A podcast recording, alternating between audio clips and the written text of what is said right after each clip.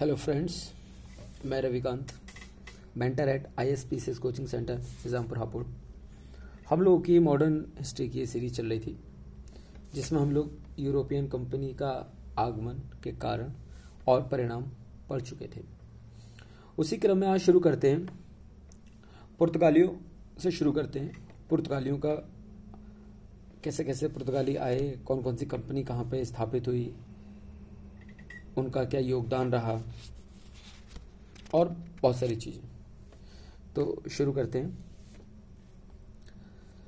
पुर्तगालियों का प्रारंभिक अभियान कैसे कैसे रहा, क्या हुआ, ये पढ़ते हैं। यूरोपीय कंपनियों में भारत आने वाली सबसे पहली कंपनी पुर्तगालियों की ही थी। पहले पुर्तगाली आए थे, उसके बाद डच आए थे, फिर अंग्रेज़ आए थे। इस क्रम में ये लोग आए थे। अब हुआ क्या था? चौदह को Vasco da Gama Cape of Good Hope होता हुआ भारत पहुँचा। भारत में यह कालीकट पहुँचा। यहाँ के शासक थे जमोरिन। उन्होंने इनका स्वागत किया। जमोरिन शासक का नाम नहीं था बेसिकली ये एक उपाधि थी। तो उन्होंने बास्को डिगामा का स्वागत किया और मसाले और अन्य वस्तुएँ खरीदने में सहायता की। बास्को डिगामा दोबारा उसी मार्ग से यूरोप वापस लौट गए और वहाँ जाके उन्होंने जो वस्तुएँ वगैरह थी वो बेच दी और साठ गुना मुनाफा कमाया। बाद में पंद्रह सन पंद्रह से पंद्रह ईस्वी के बीच में पेट्रो अल्ब्रेज कैब्राल नाम का अगला पुर्तगाली यात्री आया। ये दूसरा पुर्तगाली था जो भारत आया था। फिर 1502 में बास्को डिगामा दोबारा से भारत आए और उन्होंने कोचीन में फैक्ट्री स्थापित की। तो इस तरह से क्रम पुर्तगालियों का आने का रहा। अब पुर्तगाली जो सरकारी अभियान थे वो कैसे रहे? तो निजी व्यापारियों के लाभ को देखकर पुर्तगाली सरकार ने सरकारी कंपनी की स्थापना की, जिसका नाम रखा गया एस्ताडो द इंडिया। इस कंपनी के जो सर्वोच्च अधिकारी हुआ करते थे, उनको कहा गया गवर्नर।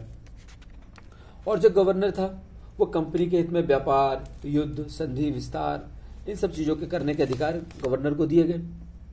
आगे भारत में व्यापारी तथा अन्य गतिविधियों में गवर्नरों की भूमिका बहुत ज़्यादा इंपॉर्टेंट हो गई। अब कौन कौन से गवर्नर भारत में रहे? पुर्तगाली गवर्नर। क्या क्या उनका क्रम रहा इस पर बात कर लेते हैं थोड़ा। तो सबसे पहले थे फ्रांसिस्को दी अल्मीडा ये भारत में पहले पुर्तगाली गवर्नर थे। और इससे पहले इसने जो है स्टार्टिंग में क्या किया? जो स्थापित फैक्ट्रियाँ थी, उनकी किलेबंदी शुरू की भारत में। जो पुर्तगाली फैक्ट्रियाँ थी, उनकी किलेबंदी की और उनको मज़बूत बनाया।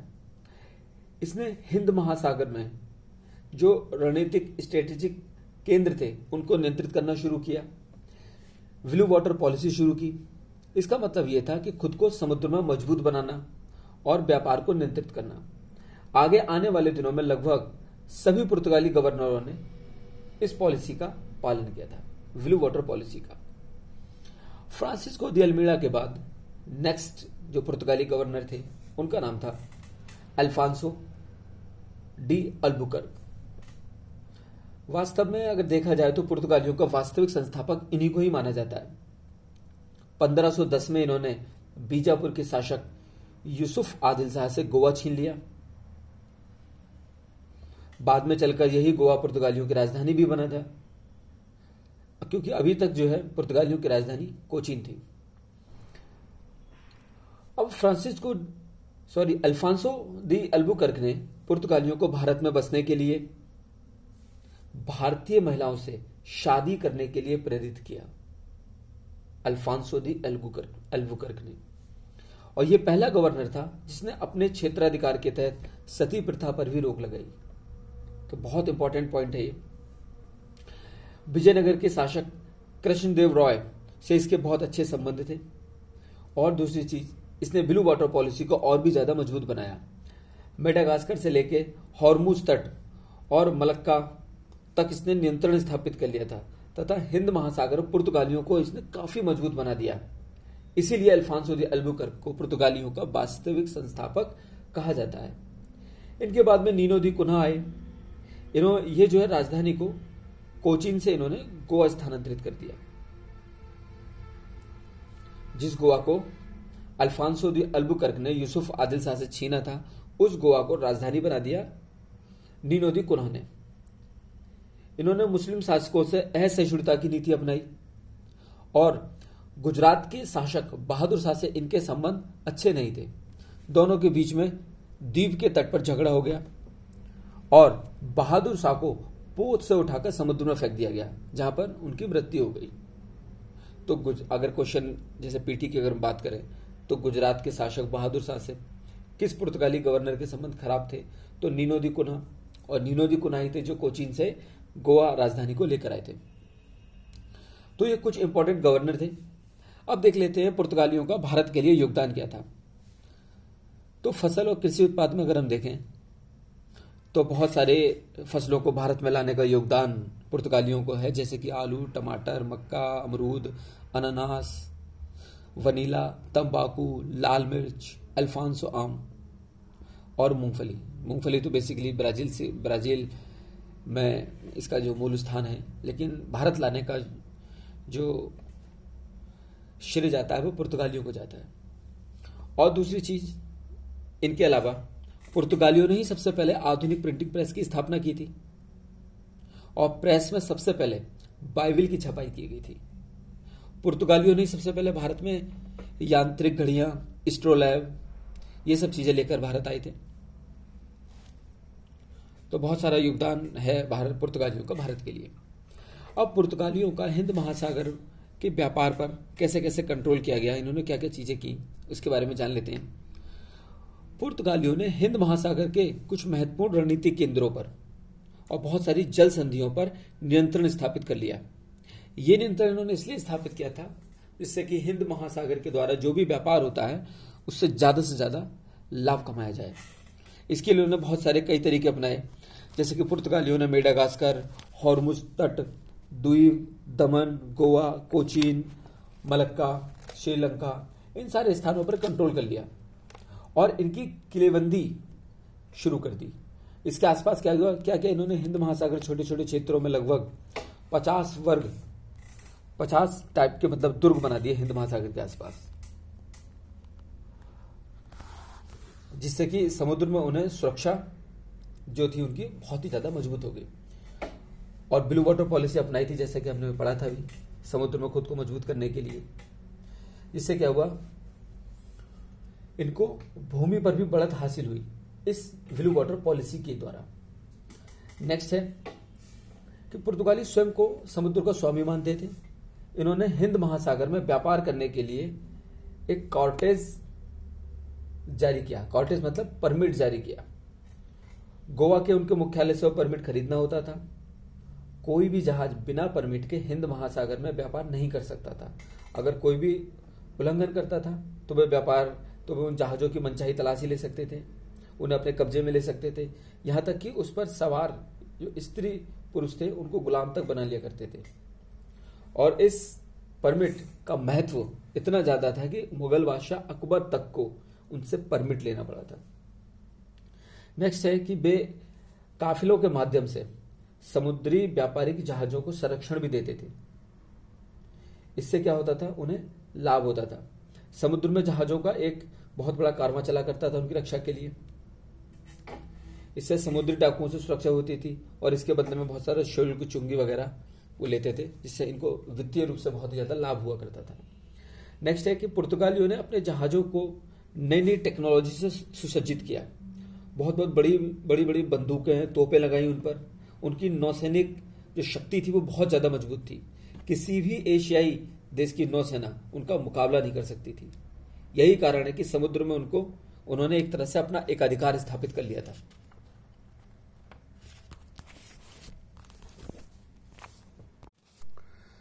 तो ये तो था कि पुर्तगालियों ने हिंद महासागर में किस तरह से नियंत्रण स्थापित किया। अब इस हिंद महासागरीय क्षेत्र में पुर्तगालियों के नियंत्रण करने का उद्देश्य क्या था? एक तो पहला यही था कि पूर्वी देशों के साथ व्यापार करना, जिससे कि ज़्यादा से ज़्यादा लाभ प्राप्त किया जा सके। दूसरा, वेनिश और अरब के व्यापारियों को हिंद महासागरीय व्यापार से अलग करना, जिससे कि वो खुद उन पर नियंत्रण स्थापित कर सकें। इसके लिए उन्होंने बहुत सारे महत्वपूर्ण केंद्रों पर नियंत्रण कर लिया, नौसेना को मज़बूत बनाया। नेक्स्ट है, पूर्वी क्षेत्रों में उनके आने का जो एक उद्देश्य था, वो ईसाई धर्म का प्रचार प्रसार करना भी था, क्योंकि उन्हें पोप से इजाज़त मिली थी कि जो पूरब के देश हैं, वहाँ पर वे जितना चाहें, ज़्यादा से ज़्यादा ईसाई धर्म का प्रसार करें। और जिससे कि ईसाई धर्म का ज़्यादा से ज़्यादा विस्तार हो सके। तो कई सारे उद्देश्य थे, पूर्वी देशों के साथ व्यापार करना, अरब व्यापारियों को हिंद महासागर के व्यापार से अलग कर देना, ईसाई धर्म का प्रसार करना। ये सारे उद्देश्य थे हिंद महासागरीय क्षेत्र में पुर्तगालियों के नियंत्रण करने के। अब आखिर ऐसा क्या कारण थे कि पुर्तगाली सफल रहे? तो अब हम देखेंगे कि पुर्तगालियों की प्रारंभिक सफलता के कारण क्या थे। पुर्तगाली लगभग सौ सालों तक हिंद महासागर क्षेत्र में बहुत ही बड़ी शक्ति के रूप में बने रहे। भारत के पश्चिमी तट पर ये काफ़ी मज़बूत थे। उनकी सफलता के पीछे बहुत सारे कारण उत्तरदायी हैं। उन पर हम एक एक करके चर्चा करेंगे। जैसे कि अभी हमने पढ़ा, नौसैनिक तकनीकी और टेक्नोलॉजी के मामले में बहुत ही ज़्यादा श्रेष्ठ थे। हिंद महासागरीय क्षेत्र पर इन्होंने कंट्रोल कर लिया था। और तकनीकी के मामले में इन्होंने अपने जहाजों पर बहुत बहुत बड़ी बड़ी बंदूकें, तोपें वगैरह लगाई। और अपनी नौसेना को बहुत ही ज़्यादा अच्छी तरह से मज़बूत किया। एक कारण तो ये था। दूसरा था, इन्होंने कूटनीति का बहुत बेहतर प्रयोग किया। उन्होंने विजयनगर और कोचीन के शासकों से बहुत ही मित्रतापूर्ण संबंध बनाए। तो दूसरी तरफ़ उन्होंने कोचीन और कालीकट के बीच संघर्ष को बढ़ावा भी दिया, जिससे वो खुद समुद्र में एक मज़बूत स्थिति बन गए और इस स्थिति का उन्होंने फ़ायदा उठाया। तीसरा है खुफिया तंत्र का कुशल प्रयोग करना। वे स्थानीय शासकों के बारे में खुफिया जानकारी प्राप्त कर लिया करते थे और उस जानकारी के तहत शत्रुओं के खिलाफ योजना बनाते थे और सफल हो जाया करते थे। नेक्स्ट है, घोड़ों के व्यापार पर एक अधिकार स्थापित करना। तो पुर्तगालियों ने घोड़े को व्यापार पर भी एक अधिकार स्थापित किया। वे केवल सहयोगी एवं मित्रों को घोड़ों की आपूर्ति किया करते थे।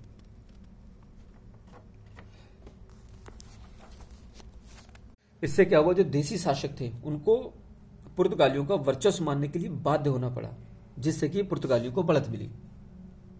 तो कई सारे कारण हमने सफलता के देख लिए। एक तो नौसैनिक तकनीकी और प्रौद्योगिकी श्रेष्ठ था। दूसरा, वो कूटनीति का बहुत बेहतर प्रयोग किया करते थे। तीसरा, खुफिया तंत्र उनका बहुत ज़्यादा मज़बूत था। चौथा, कि घोड़ों के व्यापार पर उन्होंने एक अधिकार अब नेक्स्ट है, कि पुर्तगालियों के आने के परिणाम आखिर क्या क्या रहे? तो परिणामों पर बात कर लेते हैं कि पुर्तगालों का, पुर्तगालियों के भारत आने से बहुत ही महत्वपूर्ण परिणाम उत्पन्न हुए। तो इन परिणामों को हम कई सारे पार्ट्स में डिवाइड करके पढ़ेंगे, जैसे कि राजनीतिक कारण, सॉरी, राजनीतिक परिणाम या आर्थिक परिणाम और सामाजिक, सांस्कृतिक परिणाम। तो राजनीतिक परिणाम में अगर हम देखें तो इन्होंने व्यापार का राजनीतिकरण कर दिया। क्योंकि कई सारे शासकों से इनके संबंध अच्छे रहते थे और उन्हीं शासकों से दूसरी तरफ़ ये शत्रुतापूर्ण संबंध रहते थे, रखते थे। आपस में लड़ाई, झगड़ा करा दिया करते थे, जिससे क्या होता था, इनके व्यापार को और भी ज़्यादा बढ़ावा मिला करता था। और इन्होंने हिंद महासागरीय क्षेत्र में अपना मज़बूत स्थिति करके, जो अरब के व्यापारी थे, उनको व्यापार से अलग करना चाह रहे थे, जिससे कि व्यापार में बहुत ज़्यादा ज़्यादा फ़ायदा मिलता था। स्थानीय शक्तियों से राजनीतिक संघर्ष इन्होंने कराया, जैसे कि अभी हमने पढ़ा। उपनिवेशवाद की स्थापना को इन्होंने ज़्यादा से ज़्यादा बल दिया। ये राजनीतिक कारणों के अंतर्गत हम पढ़ सकते हैं। अगर हम आर्थिक परिणाम में देखें तो पुर्तगालियों ने भारत में आलू, मटर, कहवा, अनानास, इन सब की फ़सलों को लेकर आए वो, जिसकी वजह से कृषि का विविधीकरण हुआ। दूसरी चीज़, पुर्तगाली भारत से मुख्यतः मसाले, सूती कपड़े, नील, इन सब की खरीदारी क्या करते थे? और बदले में सोने चांदी में भुगतान करते थे, जिससे जो स्थानीय उत्पादक और व्यापारी थे, उनको फ़ायदा हुआ।